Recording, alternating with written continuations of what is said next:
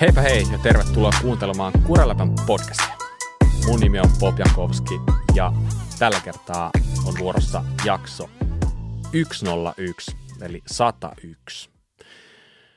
Tulevana viikonloppuna itse asiassa ihan muutaman päivän päästä on tiedossa jotain tosi herkkua meille kaikille maastopyöräilijöille. Nimittäin Suomi DH dokumenttielokuva saa ensi iltansa. Ja nyt on varmaan lupa jo pikkuhiljaa alkaa fiilistellä sitä. Ja senpä vuoksi mulla on seuranani täällä kaksi vahvasti aiheeseen liittyvää herraa. Nimittäin ehkä jopa sielunsa ja ruumiinsa tämän elokuvan eteen uhrannut Joonas Vinnari. Moi Joonas. Moi, huikeet olla täällä. Miten sun menee? Ihan hyvin. Tässä mä istun samassa paikassa, missä mä istunut aika kauan nyt leikkaamassa tätä leffaa, niin suoraan leffan leikkauksesta hyppäsin tähän. Hei, leffaan on ihan muutamia päiviä aikaa. Tuleeko se valmiiksi ajallaan? Mitä sä luulet? Joo, no mä oon sanonut jengille, kun ne kysyy, että kumpaa näytökseen kannattaa ottaa, että ota siihen tokaan, että sitten on ainakin leffa valmis. Okei, hyvä. Kuulostaa hyvältä. Ja hei, jos Joonas ei ole sulle tuttu, niin Joonaksestahan me ollaan tehty ihan kokonainen jaksollinen, ja se on itse asiassa ihan meidän niin kuin tällaista originaalia alkupään tuotantoa, niin tämä jakso numero 10, ja suosittelen kyllä vahvasti. Kannattaa käydä kuuntelemaan Joonaksen tarinaa, siellä on yhtä ja toista.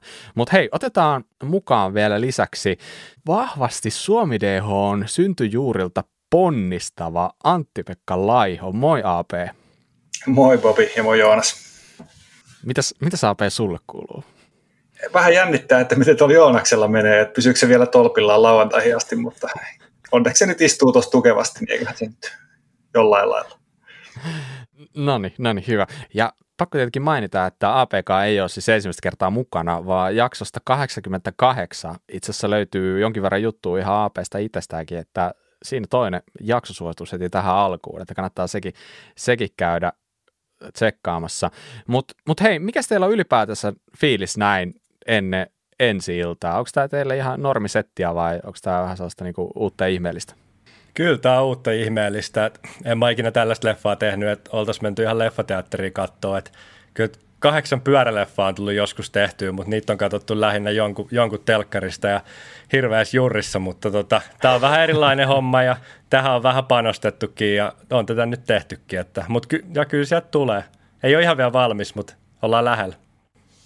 Joo, itsellä on se, että leffatapahtumia on tullut muutama järjestetty, on ollut fillari-leffaa ja laskuleffaa ja ollut aika paljon ihmisiä niitä katsomassakin, mutta nyt on aihe sen verran niin kuin liippaa läheltä, että kyllä tämä on aivan spesiaali tilanne ja odotan tosi innolla lauantaita ja toisaalta sitten leffan ohella myös niitä ihmisiä, ketkä sinne tulee, että siellä on paljon semmoisia, joita ei ole välttämättä niin kuin 20 vuoteen nähnyt, niin tulee olemaan siistiä nähdä sekä leffa että ne vanhat kaverit. Joo, aivan loistavaa. Mutta hei, ennen kuin päästään hevoset irti kunnolla, niin on pakko vähän himmata teitä ja ottaa pari askelta taaksepäin ja pieni katsaus viime viikonloppuna ajettu EVS-kisaa, joka ajettiin siis tuolla Sveitsissä, Crans-Montanassa ja kyseessä oli siis sarjan toiseksi viimeinen osakilpailu ja niin, no miksei otettaisi siihen, nimittäin Tarmo Ryynänen ajoi siellä aivan uskomattoman hienosti U21-sarjassa toiseksi, ja itse asiassa ihan piakkoin, jos kaikki menee hyvin, jos kaikki menee niin kuin elokuvissa, niin me saadaan ehkä Tarmo mukaan tähän jaksoon. Katsotaan. Mutta hei, käydään ensin vähän kisaa ylipäätänsä läpi, ja mitä siellä tapahtunut näissä muissa sarjoissa. Niin sehän oli itse asiassa aika jännä, kun katsoin sitä kuvia ja videota siellä, niin siellähän oli ihan lunta tarjolla siellä aamusta heti. Joo, siis silloin lauantaipäivänähän oli kylmät kelit, mutta on se tuolla vähän etelämpänä toista, että sitten taas sunnuntaina oli ihan pölyistä meininkiä, että Suomessa jos sataa lunta, niin se on sitten kevääseen asti märkää, mutta tuolla etelämpänä on vähän mukavampaa. Jep, kyllä.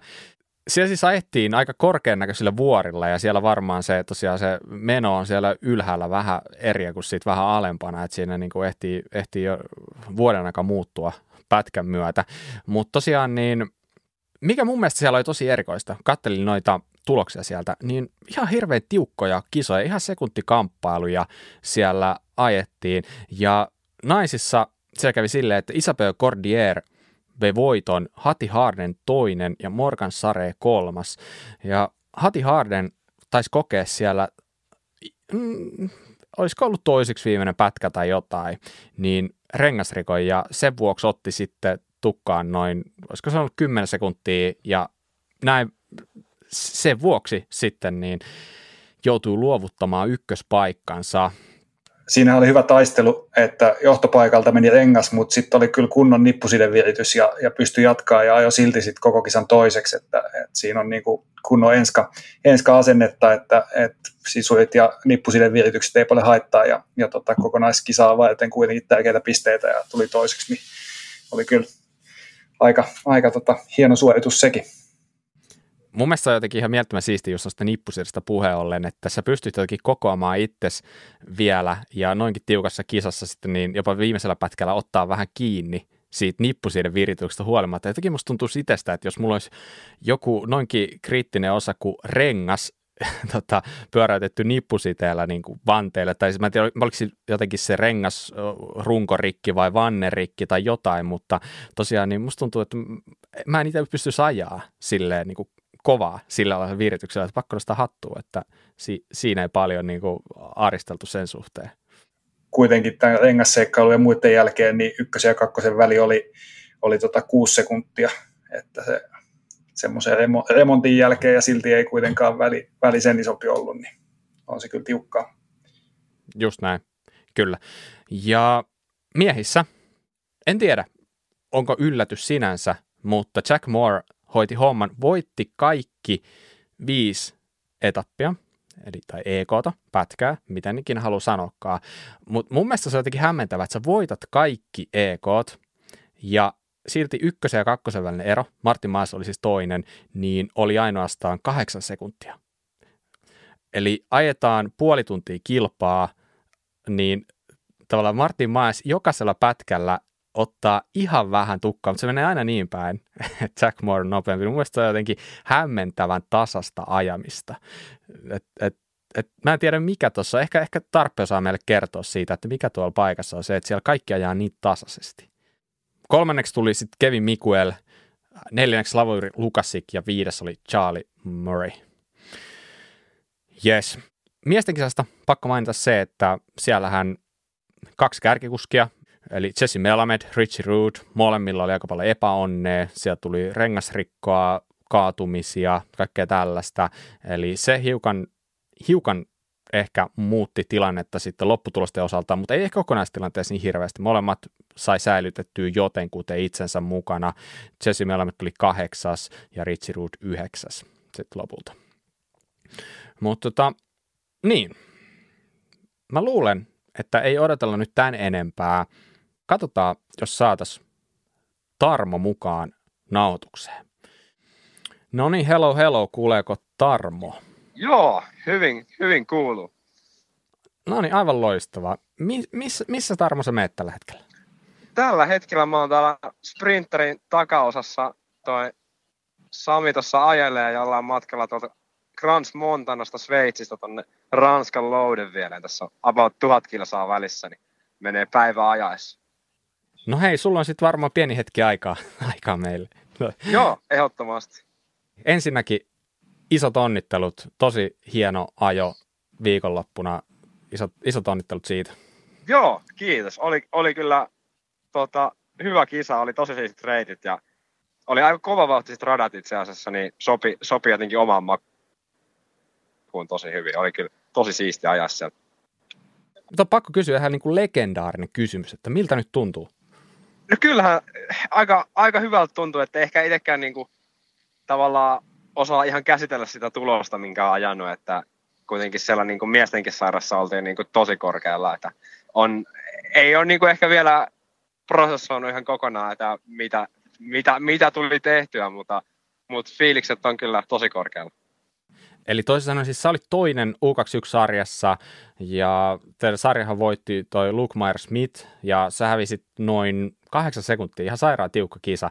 Ja sitten Alexis Icardo oli kolmas ja sitten se oli sua noin 10 sekkaa perässä. Ja oliko se silleen, että jos olisi miesten sarjaan tuon sun tuloksen siirtänyt, niin sä olisit ollut siellä niinku ihan vahvasti top 30 sillä ajalla? Joo, olisinko...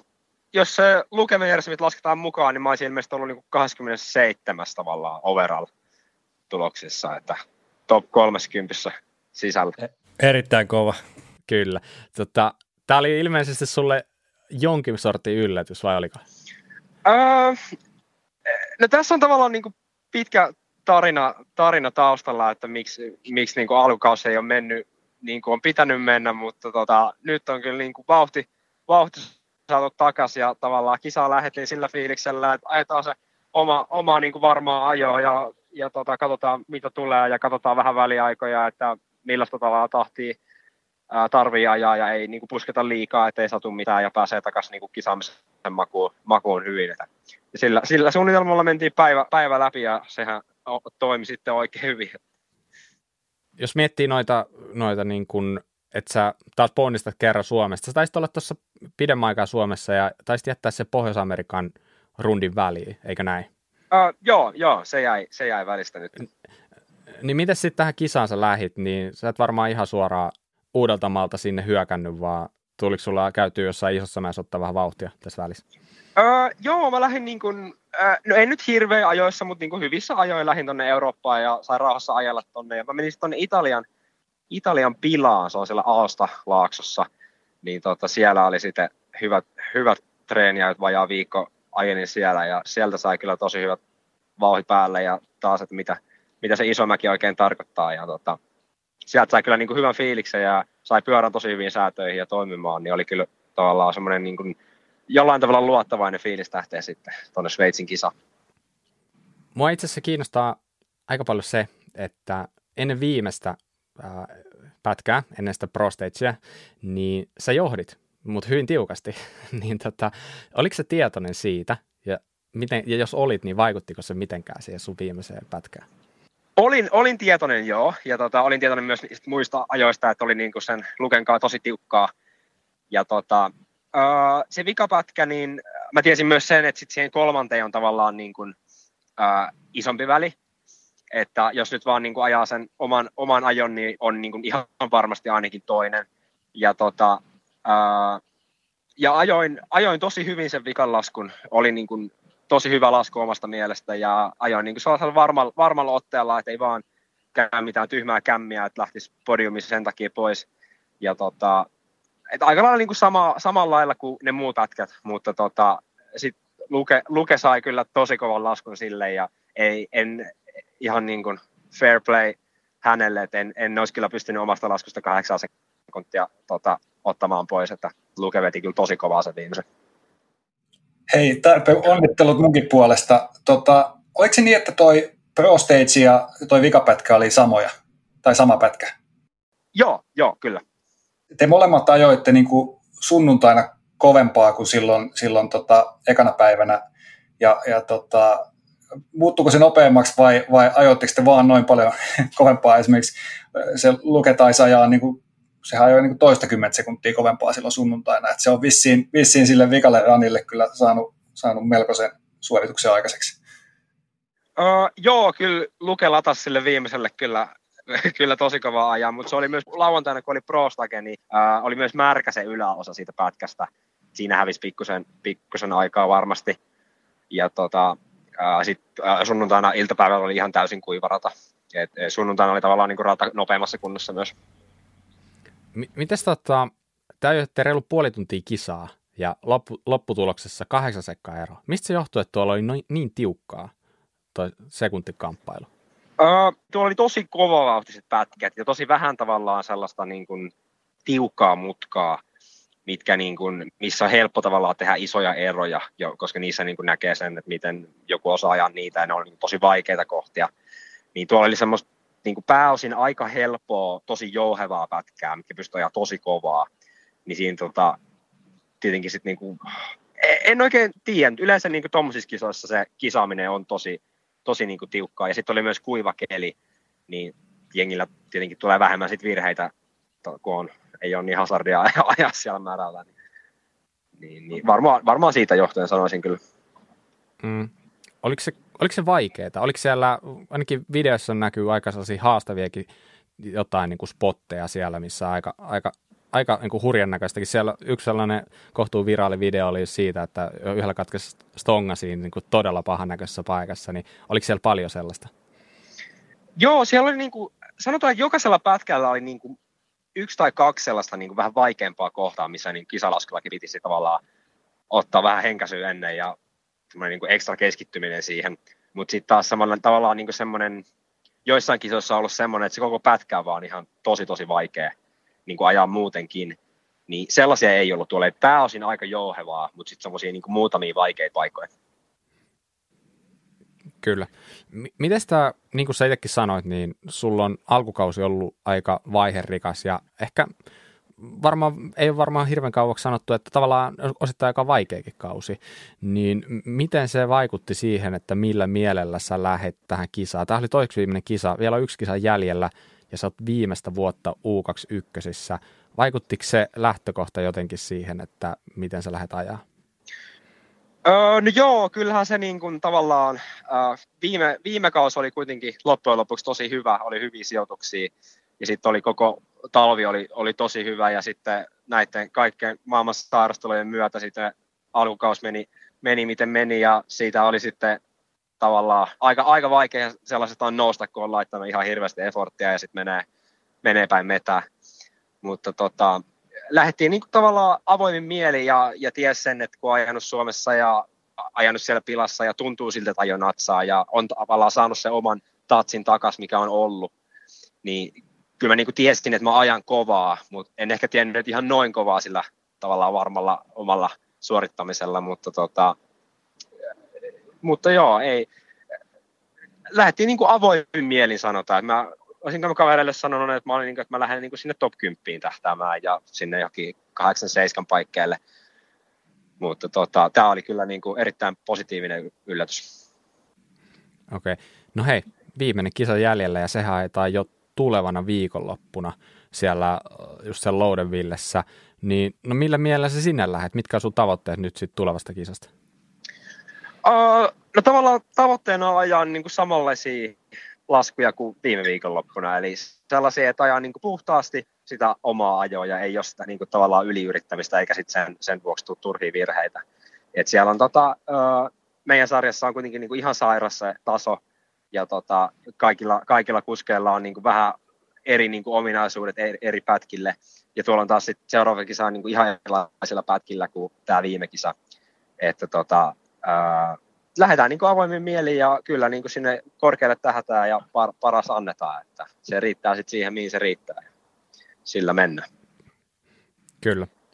Pakko kysyä tässä kohtaa vielä, että onko nyt kausi päättyy kohta, niin onko ensi vuodelle kuviot vielä täysin auki vai onko jotain ehkä jo mielessä, mitä ensi vuonna tapahtuu? On ihan auki vielä, että ei ole niin kuin tavallaan siihen keskitytty vielä, että kausipakettiin ensin ja sitten syksyllä aletaan miettiä sitten ensi vuotta. No, se kuulostaa fiksulta. Me jatketaan tässä Suomi DH-leffan merkeissä. Ja Just tänään kuule katoin sun matskui, laitoin vähän muutama klipi äijästä leffaa ja niin siisti katsoa sun vanhoja, tai ei voi sanoa vanhoja, mutta muutaman vuoden takaisin DH-matskuun, niin hyvinhän se kulkee sellainen tuplakruunupyöräkin.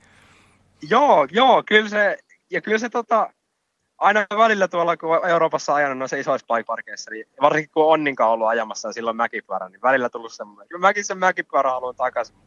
Niin, ja kävit kuitenkin SM:t voittaa, niin oli hyvä aasinsilta vähän käyttääkin sun matskui taas. Niin.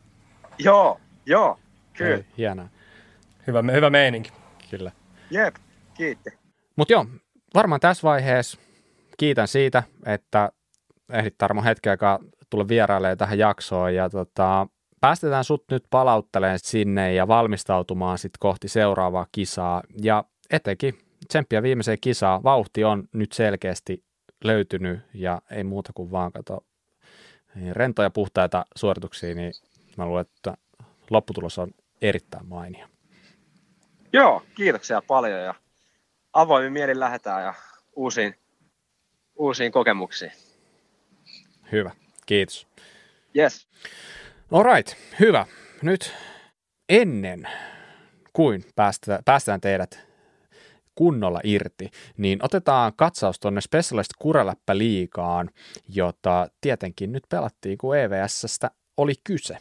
Ja siellä parhaiten tällä kierroksella selviytyi nimimerkki nimeltä Rollauri, toiseksi Eetu S, kolmanneksi Robot Ville. Ja tilanne on tällä hetkellä se, kun yksi osakilpailu on vielä jäljellä, että Antti S johtaa kohtuu raikkaalla melkein 300 pisteen erolla, toisena Quattro, kolmantena A Hannila, joten no, kaikki on vielä mahdollista, mutta Antti S:llä tällä hetkellä hyvän oloinen johto. Muistakaa tosiaan, että kisa jatkuu jo tulevana viikonloppuna, joten suosittelen, että jos haluatte tehdä muokkauksia joukkueisiin, menkää vaikka saman tien tekemään. Kohta se on taas kiinni ja sit mennään viimeistä kierrosta tänä vuonna. Hyvä. Nyt viimein asiaa Suomi DH-leffasta. Ja mä menin katsoa tuon nettisivuille, tuon leffateatterin nettisivuille ja siellä luki, että Suomi DH, tarina ystävistä ja painovoimasta. Suomi DH-leffa, mistä se kertoo? No, se kertoo ystävistä ja painovoimasta.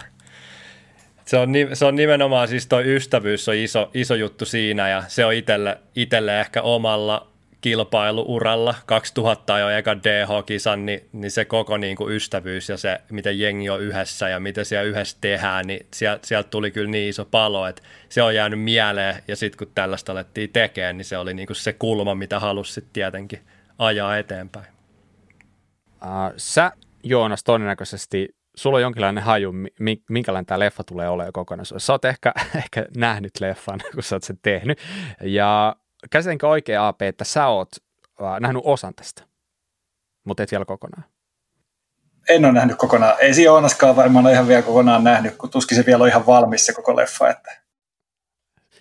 Sä oot, Joonas, siis mies tämän leffan takana. Sä oot kerännyt kaikki matskut. Sä oot varmaan kuvannut ison osan materiaalista, ehkä. Ja AP, sä oot taas herra, jotta varmaan voisi kuvitella, että näkyy myös siellä filmillä jonkin verran.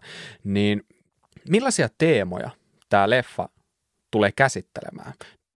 Joonas ehkä on parempi kertoa niistä teemoista ja mitä siellä nousee esille, mutta kyllähän ne alkuajat on varmaan ne eksoottisimmat, ja kun lähemmäs nykypäivää tullaan, niin sitten asiat käy vähän tutummaksi. Että koitettiin tietysti tuossa kaivaa sellaisia tarinoita, mitkä on syytä saada talteen ennen kuin ne jää unholaan kokonaan. Mm. Joo, tosiaan. Tässä on niinku käyty kaikilla vanhoilla laareilla ja valokuvakansioilla ja VHS-kasetteja, ja on tullut vaikka mitä kasetteja, mitä mä edes tiedän, mitä ne on, ja mulla ei ole mitään laitteet, mihin mä niitä osaan laittaa, mutta oonpahan nähnyt nyt semmosiakin, mutta kaiken näköisiä kasetteja ja levyjä täällä on käynyt, että matsku on ollut tosi paljon, ja tosiaan itse kun on 2000 ajanut ekan kisan, niin siinä on 10 vuotta ajamatta itsellä sitä Suomi DH:ta, kun 90 on ajettu ekat SM:t, niin sieltä sitä materiaalia on kerätty, ja se on se, mikä itseäkin on kiinnostanut, ja paljon on paino leffassa siinä, niin kuin, siinä vanhassa ajassa. Mm. Että siksi tätä niin kuin lähdetty tekemään. Et kerrotaan niitä tarinoita, mitä Googlelle ei pysty löytämään. Just olisi puhunut ihmisten kanssa paljon, niin monta asiaa, mitä nyt on tuotu esille ja muuta, niin sä oot silleen, että googletat, että pitäisikö ottaa joku lisäkuva etsiä tähän näin, niin niistä asioista löydy mitään. Et ei näitä ole, niin kuin, nämä on oikeasti siellä varaston nurkassa porukalla, vanhoilla DH-kuskeilla, että näitä ei ole missään. Ja ei sitä tietysti samalla tavalla olekaan kuin nykyajasta, että ei niitä kuvia ole yhtä paljon, ja varsinkaan videoita ei ole yhtä paljon, että kyllä ne videot on vähän harvemmassa. Mutta onneksi esimerkiksi Yle on seurannut alamäkiajoa ihan sieltä ensimmäisestä SM:stä alkaa, että kyllä on niinku jotain kuvaa aina sieltä täältä löytyy, ja varmasti jotain yllättävää ja eksoottistakin. Niin en tiedä, onko Yle enää niin kuin tänä päivänä ihan yhtä innokkaasti sitä tuottamassa, mutta ainakin ilmeisesti joskus on ollut. Hyvä niin. Mutta hei, miten toi, niin kuin, toi yhteisöllisyys tai sellainen niin kuin, fiilistely, niin miten se niin kuin erosi sinä päivänä niihin aikoihin siitä, että mitä se on nyt? Mikä siinä oli jotenkin niin kuin spesiaalia ja erikoista, mikä siellä Suomi DH-piireissä oli se tunnelma? No yksi ero varmaan voisi olla se, että silloin se tieto kulki niin kuin kavereilta kavereille, että sä et voinut yksinään möllöttää kotona ja googlailla asioita ja katsella YouTube-videoita ja sillä lailla olla niin kuin messissä, vaan sun piti oikeasti kohdata jotain ihmisiä, että sä pystyit harrastamaan. Ja kyllä mä uskon, että se kohtaaminen on niin kuin iso ero nykypäivää, että nykypäivänä ihmiset voi olla sometuttuja, mutta sitten kun ne näkee livenä, niin ei edes tunne toisiaan tai uskalla moikata, mutta silloin aikanaan niin ei ollut muuta kuin se kasvokkain kohtaaminen siellä tapahtumissa tai kisoissa.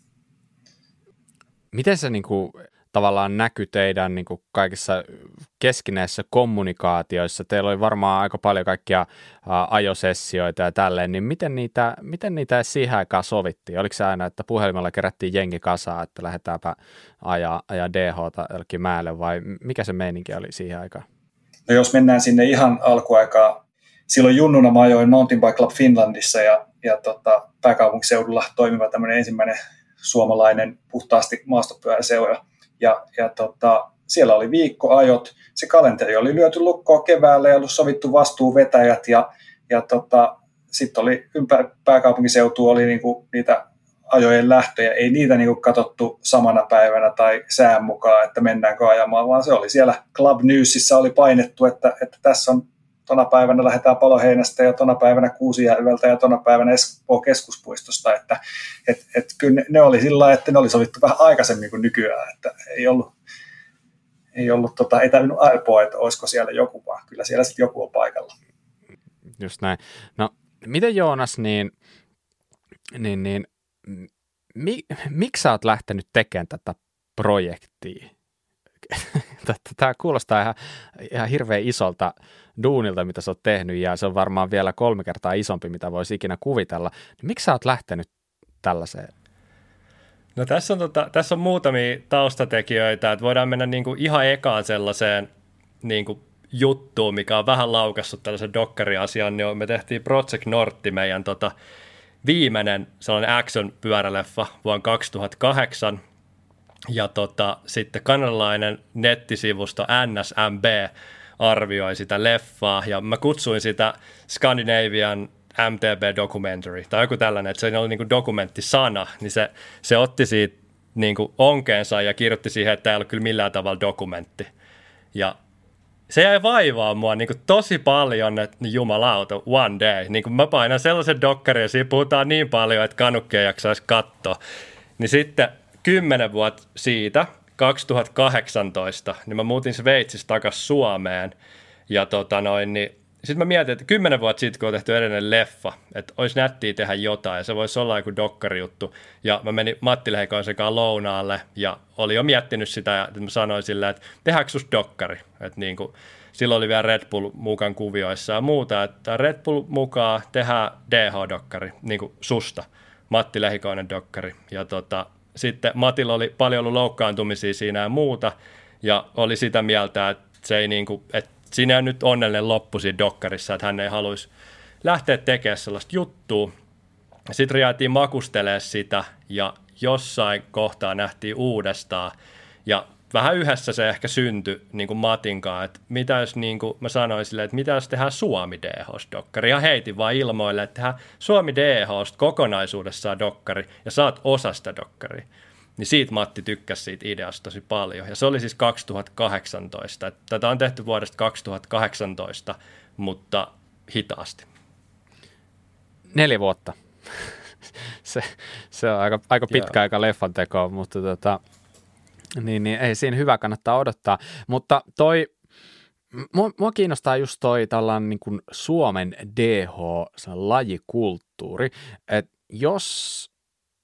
jos kuvitellaan tällainen uusi lajin harrastaja, ja hän vaikka menee katsomaan Suomen niin kuin DH-kisoja tällä hetkellä, niin sitten vähän riippuu ehkä, että missä tapahtumassa on mukana, mutta siinä voi ehkä tulla vähän sellainen, että aika ohut tämä laji on täällä Suomessa, niin onko tämä Suomen DH-lajikulttuuri oikeasti aika paljon syvempi ja värikkäämpi, mitä ehkä nyt sitten niin kuin ensi alkuun voisi ajatellakaan? Joo, ja se on ehkä tuon koko leffan idea mulle on se just, että mitä on niin kuin Suomi DH. Että se ei ole niin kuin mun mielestä vaan kilpailumuoto, vaan että se on niin kuin yhteisö ja niin kuin spesiaalihomma. Niin sillä kärjellä on menty tässä leffassa kyllä. Ja kyllä siinä tavallaan täytyy olla jotain vähän enemmän, koska meidän puitteethan on sellaisia, että eihän täällä niin kuin DH:ta kannattaisi harrastaa ja ajaa, että meidän mäet on pieniä ja kausi on lyhyt ja kaikenlaista, että kyllä tässä niin kuin sen ajamisen ohella on aika paljon sitten enemmänkin. Ja toisaalta ne ihmiset, jotka näistä puutteista huolimatta on siinä mukana, niin ne on siinä sydämellään mukana, ne niin oikeasti haluaa ajaa ja haluaa tehdä tätä asiaa, että jos joku pelkästään tulisi niin kuin urheilemaan, niin se voi olla, että se löytäisi jonkun paremman urheilulajin Suomessa. Että. Onko Suomi DH sellainen elämäntapa? Kyllä mä sanoisin, että se on elämäntapa. Ja mun mielestä just, ehkä kun mennään sinne niin kuin 90-luvun alun aikoihin, että miten erilainen se maailma on silloin ollut ja miten vaikeat niitä on ollut saada tuollaisia vehkeitä niin kuin vaikka Suomeen, että miten niin kuin Amerikasta tai tuolta tullut laji, niin miten sitä on lähdetty nimenomaan tekemään. Et jos miettii, että 90 ekat SM:t, Neuvostoliitto hajosi 91, 89 Berliinin muuri, niin ollaan niin kuin oltu aika erilaisessa maailmassa silloin, ja silti nämä jätkät on mennyt sinne pikkumäille vetää niillä vehkeillä, niin on siinä joku syy siinä on, että sinne on niin kuin lähdetty tekemään sitä hommaa, ja mun mielestä se sama syy kantaa tänne päivään saakka, että niin kuin, ihan samat ne määt on, ne ei ole kasvanut 30 vuodessa. Jep. Kun te muistelette sitä aikaa, kun just sieltä 90-luvun alkupuolelta, te olette molemmat ollut lajin parissa vahvasti, niin te mietitte sitä jengiä, jotka teidän kanssa on silloin ollut siellä mäellä, niin onko niistä moni edelleen messissä vai niin kuin, ajaako sen vielä?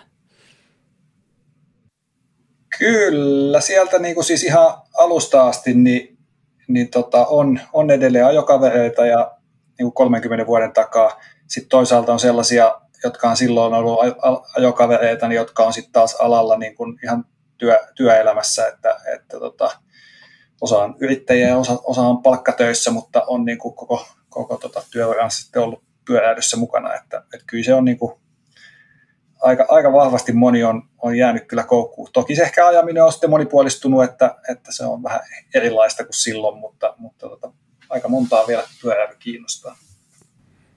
Mm. Ja mähän on tosiaan siis, mä oon 85 syntynyt, että mä oon ollut 7 silloin, kun ne eikä tässä mä oon ajettu, että itsellä sitten 95-96 alkanut vasta maastopyörähommat tuolla Färminkaan Ojakkalassa. Jep, just näin. Mutta jos miettii tätä leffaprosessia, niin kerrohan Joonas nyt ihan niin kuin konkreettisesti, että millainen prosessi, minkälaisia vaiheita tämä leffan tekeminen on, niin kuin, millaista se on, mitä siinä pitää tehdä? No sanotaan näin, että se ajatus on muuttunut aika paljon tässä 4 vuodessa, että mä sanoin yhdelle kaverille, kuka on mainosfilmialalla ja tehnyt vähän dokkareita ja muuta kaikkea, että oltiin pyörälenkillä, että mä teen se Suomi DH-dokkari, että ihan sika hyvä, vähän kato vanhoin VHS, pistää vähän matskuun ja pari haastattelua, sitten sano mulle, että kai sä tiedät, että tossa on ihan himmeä homma, niin nyt mä voin 4 vuoden jälkeen sanoa, että siinä on aika helvetinmoinen homma, että se mutta se niinku konkreettisesti, mitä on lähdetty tekemään, että aluksi tosiaan niinku, tosi takki auki, lähdetty vaan niinku opiskelemaan sitä juttua. Et siksi tämä on kestänyt niin kauan, että periaatteessa aina kun mä oon jutellut uuden ihmisen kanssa, kun ollaan sieltä lähdetty juttelemaan sitä APn kautta vaikka löytänyt ihmisiä tai muuta, kun mä hänen niinku ihan kaikkia tunne, ketä tässä leffassa on haastateltu, niin aina se on laukassut jonkun asian ja jonkun punaisen langan silleen, että ei vitsi, että mä en tiennytkään, tosta pitää ottaa lisää selvää, nyt mun pitää tehdä tääkin haastattelu, että aluksi vaikka, että no tehdään vaikka 10 haastattelua ja sitten tehtiin 20 haastattelua, niin se niinku se kertyi koko ajan ja muuttui ammattimaisemmaksi se tekeminen. Ja tosiaan, kun tätä on tehty täysin työn ohessa sivussa ilman rahaa, niin silloin se ottaa aikaansa. Mutta siis on valittu ihmiset, ketä haastatellaan ja kysytty niiltä tiettyjä asioita ja pyritty löytää sellaisia asioita ja tarinoita, mitä pystytään sitten kanssa kuvittamaan. Ja tietysti toi, mitä Joonas sanoi, että kun se sitten alkaa niinku avautumaan se tarina ja aina tulee niinku uusi kiinnostava ihminen, kenen kanssa pitäisi jutella, mutta silti se lopputuote on se yksi dokumenttielokuva. Että tavallaan vaikka sille tuli kolminkertainen määrä haastatteluja ehkä mitä jossain vaiheessa kuvitteli, niin edelleen se pitäisi siihen samaan aikaan tiivistää. Että kyllä se sitten niinku siinä jossain vaiheessa se haaste alkoi olemaan Joonaksella selvästi se, että meillä on niin paljon hyviä juttuja, että mitä mä jätän pois. Että se poisjättäminen ja kiteyttäminen, niin kyllä sekin tässä niinku, sit on ollut toisena haasteena. Että. Joo, nyt on lähinnä siis 3 viikkoa on mennyt tiivistämiseen. Että toikin, mikä Flyers lukee 105 minuuttia, niin siihenkin tuli 10 minuuttia pituut lisää. Eli leffa on oikeasti 10 minuuttia pidempi kuin mitä lukee Flyerissa. Eli 1 tunti 55 minuuttia on loppupituus ja siihen mä se lukitsin ja sitten lähdin sieltä vielä välissä tiivistää, että mä sain muutamia juttuja sinne mahtuu. Mutta kyllä sinne mahtuikin paljon juttuja, mutta onhan se kun 20 ihmistä kertoo tarinaa, niin siellä on huikeita juttuja, huikeita tarinoita. Jep, ihan varmasti. Siis käsitinkö mä oikein tuossa Joonas tuossa sun jutusta, että tällä leffalla ei siis ollut minkäänlaista rahoitusta. Tämä on tehty ihan ilman mitään rahaa. Joo. Käytännössä. Kyllä. Täysin omalla ajalla ja tässä on kyllä, sitä mä esimerkiksi tiennyt tässä 4 vuoden aikana, että mulle syntyi lapsi, sitä mä en tiennyt silloin, kun mä aloin tekemään, niin sitten kyllä mulla on 2 vuotta jäänyt oma ajaminen on vähän sivuun, että kaikki vapaa-aikaa on kyllä käytetty tähän, mutta toisaalta sitä vapaa-aikaa ei ole niin paljon myöskään ollut ja niin siis pienen lapsen myötä ja sitten tuossa oli se covid-keissi, käväs tuossa noin, niin 4 vuotta kuulostaa tosi pitkältä ajalta, mutta kyllä se on vaan niin kuin sulannut se aika ja 20 ihmistä, sä saat ihmisiä oikeisiin paikkoihin, tai oikeaan paikkaan, oikeaan aikaan, haastatteluun järkättyy, kerättyy niitä matskuja, että saat niin kuin, täällä on niin kuin, Espanjassa on käyty tekemään haastattelua, täällä on niin kuin paljon juttuja, meillä on Pohjois-Amerikassa haastattelua ja kaikkea, että tää on niin kuin kertynyt monesta eri paikasta. Okei, siis todella mielenkiintoista. Onko sinne kuvattu ne haastattelun lisäksi jotain ajomatskuja vai onko ajomatskut kaikki niin jo aikaisemmalta ajalta sitten? On uusia juttuja kanssa ja siellä on ja niitäkin on pitänyt nyt sillä, että mulla on makeita juttuja, mitkä ei välttämättä edes mahdollista leffaa, mutta niitä voi käyttää sitten johonkin muuhun. Kyllä. Osaatko heittää minkäänlaista karkeata arviota työmäärästä? Kuinka monta tuntia sä oot tehnyt tätä leffaa? Heitä jotain. No siis haastatteluja on 20.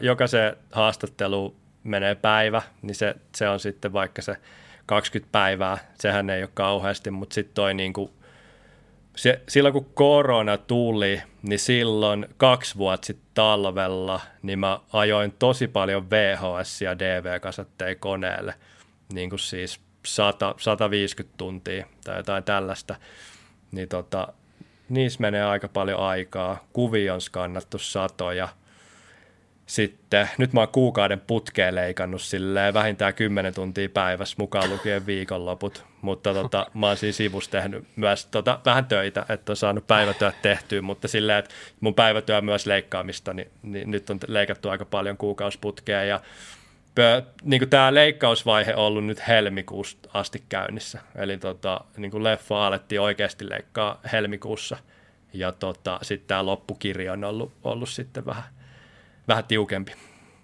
Niin toi, mitä Joonas sanoi niistä vanhoista matskuista, että se on ajanut niitä VHS-ia ja jotain DV-nauhoja koneelle, niin sen lisäksi, että se siirtää ne koneelle, niin sehän pitää käydä ne läpi, että se näkee, mitä siellä on. Ja sitä on sitten kanssa aika paljon sitä matskua, ja se välttämättä ei ole niin kauhean hyvin jäsenneltyä, että sieltä voi niinku aika random tavaraa löytyy niiltä nauhoilta, ja itsekin on aina välillä saanut semmoisia jotain valokuvia tietokoneen näytöstä ja kysymyksiä, että mitähän täällä tapahtuu tai jotain semmoisia itkunauruemojeja ja 90-luvun kuvia, että se on. Joonas saattaa tietää meistä asioita, mitä me ei haluttaisi, että hän tietäisi. Se on ollut huikea huomata, tälleen kun olen itse 90-luvulla elänyt nuoruuden, niin MTV on ollut läsnä. Eli aina kun joku lähetys on loppunut VHS:llä, joku DH-homma, niin alkaa MTV. Niin kaikki on nauhoittanut MTV, siis musiikkivideoita. Eli jokaisella on ollut niin kuin musiikkivideoita VHS täynnä ja sitten siihen päälle on nauhoitettu Eurosporttia. Mutta MTV aina pomppaa siellä lopussa. Joo, siis kyllä mäkin muistan. Kyllä mullakin oli silloin junnuna niin VHS, jossa oli musavideoita. Meillä ei näkynyt MTV, mun piti vaan jyrkistä niitä tai jostain lista-almasta tallentaa. Mutta matskua on siis kuvattu pitkältä aikajänteeltä. Minkälaisilla kalustoilla sitä on kaiken kaikkiaan tehnyt? Tässä on aika iso muutos tapahtunut maailmassa 90-luvun alusta ihan tähän päivään, ja se varmaan Joonas niin osaat tästä niin kamerapuolesta sanoa, että siellä on ihan pikku harppaus vissiin tapahtunut ajan myötä. Joo, on muuttunut hommiin, mutta tässä ei mennä kuitenkaan filmiajalle, että kaikki on, niin kuin, vaikka on analogista, niin se on kuitenkin nauhoille kuvattua, ja sitten siinä 2000-luvun alussa sitten muuttunut DV-nauhoille vielä digitaalisena nauhoille kuvattua materiaalia, mutta HD-tasohan on tullut sitten vasta myöhemmin, että kyllä nämä on niin kuin vanhan näköistä, vaikkei filmiä olekaan. Ja sehän on, kun sä laitat sen tällaiselle 5K-näytöllä varustetulle iMacille, niin se on sellainen hiiren korvan kokoinen se video tuossa, kun sä laitat sen tohon, niin siitä sitten ruvetaan niin kuin digitoimaan ja venyttää ja säätää, että saadaan se niin kuin tohon 4K-formaattiin, mistä tämä leffa tulee, niin sopivaksi, niin on olisi niin kuin oma hommansa, että sä saat sen niin kuin näyttää vähän joltain. No toi on varmaan yksi haasteista ollut. Tuleeko meille jotain muita sellaisia haasteita, mitkä on oikeasti ollut niin kuin piikinä perseessä tuossa prosessissa? No, ehkä eniten se niin kuin aikataulutus on ollut hankala, että on saanut niitä ihmisiä kiinni ja löydettyä niitä ihmisiä, koska 30 vuotta on kuitenkin aika pitkä aika ja ihmisten elämät vie eteenpäin ja ei ne tuolla niin kuin DH-pyöräkainalla soita, että joku soittaa, kun se tekee dokkari, vaan että tekee jotain muita juttuja ja niitä on jouduttu kaivaa sitten välillä vähän kiveä kannoalta ja plus sitten, että on tietänyt vaikka jonkun materiaalin, että sen tarvii jonkun vanhan leffan tai jonkun Suomi-homman, niin sitten se on pitänyt niin kuin löytää joltain. Ja niin siinä on ehkä hankaluuksia. Sitä sä tiedät jonkun kisan, mistä sä tarvitset valokuvan, niin sitten sitä valokuvaa on etitty. Niin, mutta mä kyllä tykkään vähän tuosta salapoliisihommasta, että se on niin kuin ihan kliffaa, mutta sitten ihan vaan ehkä kun mä teen itse sellaista 3 minuutin nettivideoa, pyörävideoita, niin työkseni, niin nyt kun meillä on 2 tunnin projekti, niin se on niin kuin projektina tosi iso. Että esimerkiksi nyt kun alettu tekemään äänituotannon kanssa viime viikosta asti töitä, niin mulla kestää 15 tuntia, että mä saan renderointua sen projekti ulos. Niin, niin se on aika iso setti. Sen takia just kun siellä on niin paljon niitä vanhoja videoita, vanhoja kuvia, mitä upscalataan ylöspäin, niin kone vaatii tosi paljon tehoa siihen rendaukseen, niin että sitä mä laskelmoin nyt tälläkin viikolla, että meillä on leffa silleen, että se on niinku rendattu koneelta ulos silloin lauantai. Joo, siinä joutui vähän niin kuin laskemaan sitä aikataulua, että ei mene pitkäksi. Mutta mulla tuli oikeastaan, kun sä mainitsikin tuossa tuo NSMB-sivusto, eli onko se North Shore Mountain Bike vai mikä se on, niin miten tämän leffan suhteen? Onko mietitty kansainvälistä aspektia yhtään? Onko tämä suunnattu pelkästään Suomeen vai haluatko, että tämä lähtee kiertoon muuallekin? Tämä on niin tehty suomalaisille. Et mä lähtökohtaisesti en lähtenyt tekemään kompromisseja, että tehtäisiin niin kansainvälistä leffaa ja kerrottaisiin näitä juttuja vähän eri tavalla, vaan tämä on niin tehty tosi suomalaisille. Siis silleen tosi suomalaisille siinä mielessä, että kaikki on niin kuin laitettu suomeksi ja tarinat on sellaisia, ketkä niin kuin suomalaiset ymmärtää. Puhutaan suomalaisista ihmisistä ja suomalaisista paikoista ja suomalaisista pyöräkaupoista ja kaikista niin kuin tälleen, mutta totta kai tulee tekstitetty versio.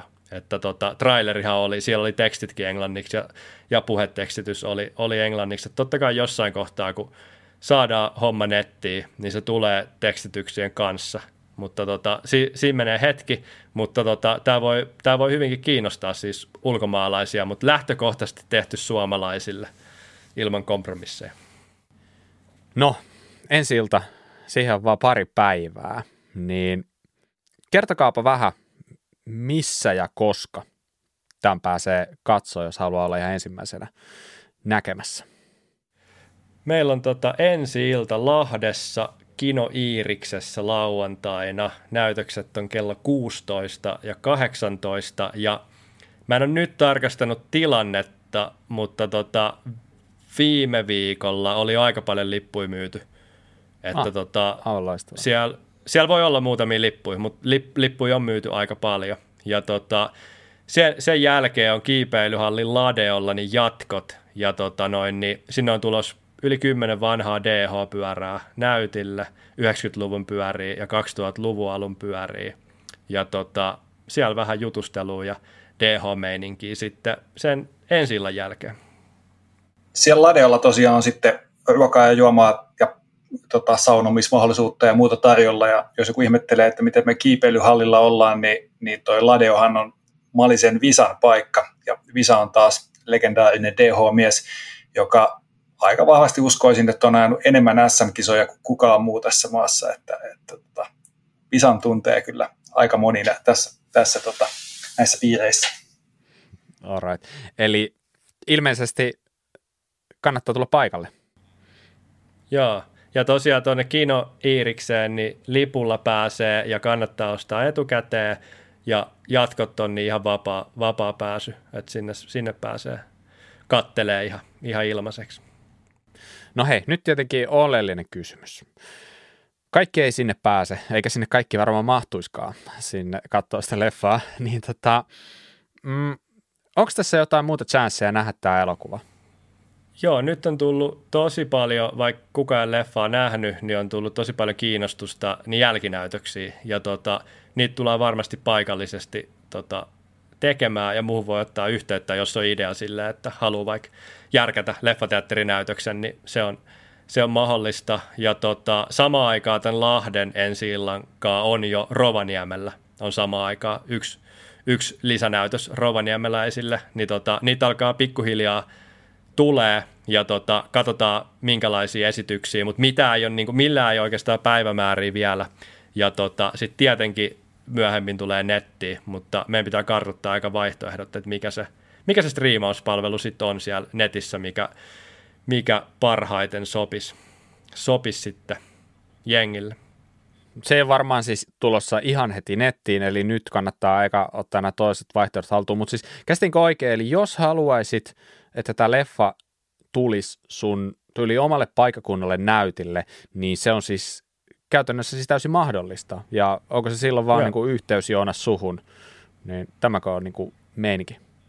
Joo, jengi on laittanut mulle viestiä tuolla ihan Instagramissa tai sitten kellon puhelinnumero, niin on sitten puhelimen laittanut viestiä, mutta joo, siis järjestäkää, leffan saatte.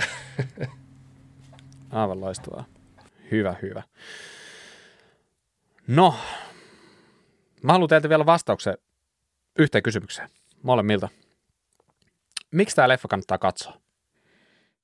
Siis yksi, mitä mä toivon, että tämä leffa tekisi, olisi vielä vahvistaisi, toisi yhteen niitä eri sukupolvia tässä Suomi DH:ssa. Et se tavallaan osoittaisi sen, että tässä on joku jatkumo sieltä 30 vuoden takaa tähän päivään. Ja se on aina niin kuin yhteisöllistä ollut niin kuin sillä hetkellä, niin nyt saataisiin vielä niin kuin yhdistettyä niitä vanhempia tekijöitä ja uudempia tekijöitä ja huomaamaan, että meillä on tämmöinen yhteinen hieno juttu. Joo, mä komppaan AP:n kommenttiin, että just se, että kun puhuttiin tuossa aikaisemmin oli kysymys, että miten tämä on ollut erilaista silloin 90-luvulla verrattuna nykypäivään, niin mä en näe kauheasti, että tämä olisi ollut erilaista. Että on niinku, tämä on tämä sama juttu ja sama jengi, mikä on vaan sitten vaihtunut, niin se on tosi kiinnostavaa, että miten se tavallaan sukupolvelta toiselle on vaihtunut se sama juttu tässä lajissa. Niin se on ainakin syy mennä kattoon. Ja sitten ihan vaan, jos niinku kiinnostaa vanhat pyörät ja silleen maastapyöräily, että ei tarvitse olla niinku hardcore alamäkipyörätyyppi, että tämän tulee kattoa, vaan mä näkisin, että tämä on kyllä niinku kaikille maastapyöräilystä kiinnostuneille. Ja varsinkin Suomessa niin maastapyöräily historiallisesti, että vaikka tämä alkaa DHS:stä 90, niin sitä ennenhän on ajettu maastoajoa pitkälle ja enduro on ajettu siellä niin kuin jonkun verran jo, mutta me vaan aloitetaan tämä siitä kohdasta, mutta tämä kertoo periaatteessa samaa tarinaa. Ja samat ihmiset siellä on ajanut 90-luvulla sitä maastoajoa ja sitä DH:ta ja vielä jopa samoilla vehkeillä. Hienoa, hyvä. No siinä tuli aika kattavasti fiilistelyä Suomi DH-leffasta, ja jos nyt jäi vielä epäselväksi, niin menkääpä katsoa, löytyykö vielä vapaita lippuja siihen Lahden ensi-iltaan, ja jatkoillahan pääsee sitten varmasti ihan saletisti. Ja me pistetään tähän jakson muistiinpanoihin vielä linkki suoraan sinne Leffateatteri-sivulle, josta voi varata tätä, ja tietenkin myös sitten pistää vaikka Joonaksen yhteystiedot siihen kylkeen, jos haluat lähestyy Joonasta siinä kulmalla, että ehkä jopa niin kuin omaa näytöstä sinne omalle paikkakunnalle, niin laitetaan siitä tietoa.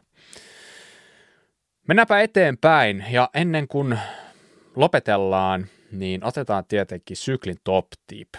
Eli vinkkejähän teiltä on tullut ihan hyvään tahtiin taas, ja tällä kertaa sykli oli tarjonnut palkinnoksi tällaisen Makoffin pesusetin. Ja Juhan vinkki oli tällainen. Mä taas otan aika suoria lainauksia täältä, niin mä en nola itseäni. Eli krippien ja tangon välissä on toisinaan ärsyttävä pikku klappi. Tähän ratkaisuna vanha kunnon lapateippi eli erkkari. Tehdään ensin työkalu. Pyöräytä erkkaa jonkun kepin ympärille useita kierroksia väärinpäin, eli liimapuoli ylöspäin. Ja sitten vaan työkalulla hangataan tangon kohtaa, mihin krippi tulee kiinni, niin kauan, että erkasta tarttuu siihen riittävä määrä liima-ainetta. Tämän jälkeen krippi paikalleen, lukkokripin ruuvit kiinni ja ei muuta kuin nautinnollisia ajohetkiä ilman natinoita. Sellainen vinkki tällä kertaa, eli jos lukkokripeissä niin kiinnityksestä huolimatta huomaa pientä klappia, niin tämä voisi olla ratkaisu siihen. Hyvä. Meininki jatkuu. Ensi viikolla uutta palkintoa ja ole hyvä Tapsa, mitä on palkintona ensi kerralla? Aloha arvon ratsastajat. Nyt oli syklin Top Tip-osiossa palkintona Knokin Blinder Road 600, loistava valaisin pimeneviin syysiltoihin. Ei muuta kuin tsempit kisaan ja parhaat vinkit ilmoille. Moi! Hyvä, kiitos Tapsa, eli valoa syysiltoihin tiedossa. Pistä uusi vinkki osoitteeseen kuraläppä.fi ilman niitä ääkkösiä ja otsikoksi sykli top tip ja viestiin tietenkin vinkki plus yhteystiedot puhelinnumeron kerran.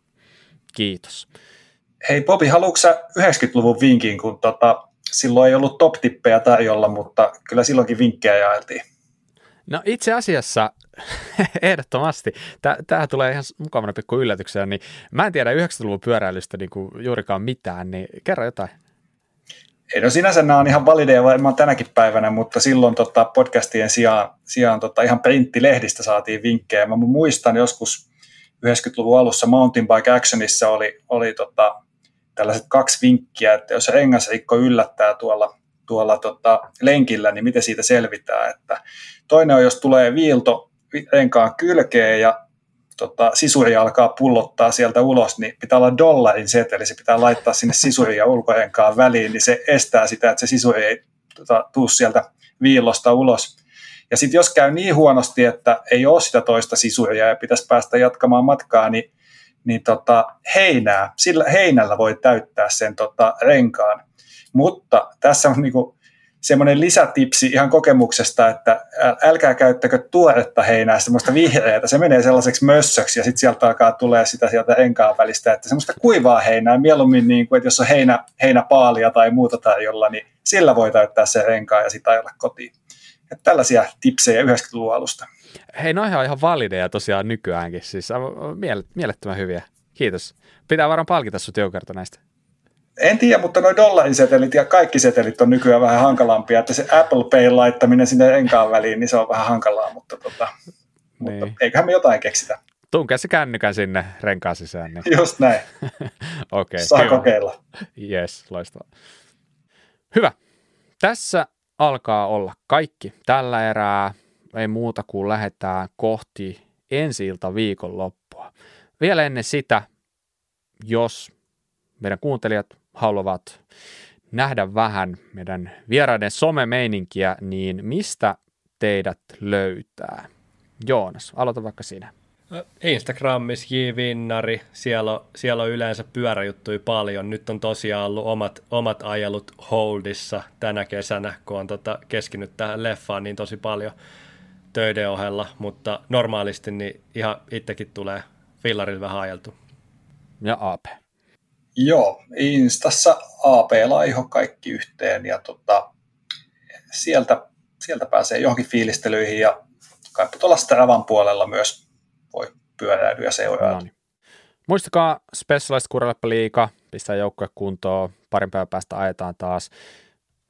Meidäthän löytää Instasta nimellä Kuraläppä. Kuraläppä Shop on sellainen paikka, josta jotain pientä hankkimalla pääset tukemaan meidän hommaa, saadaan jotain pientä kustannusta katettua tässäkin touhussa.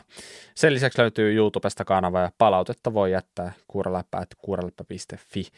Ja itse asiassa, jos kaikki tähdet on kohdillaan, niin nyt voi varmaan paljastaa, että hyvin pian löytyy sellainen sivusto kuin www.kuraläppä.fi. Siitä kuulette somessa lisää, joten pysykää siellä kuulolla, kohta rytisee. Hyvä. Kiitoksia Joonas, kiitos AP. Kiitos Bobby Dogi. Kiitos Bobby. Tässä kaikki tällä erää, me palataan ensi viikolla asiaan. Moi moi.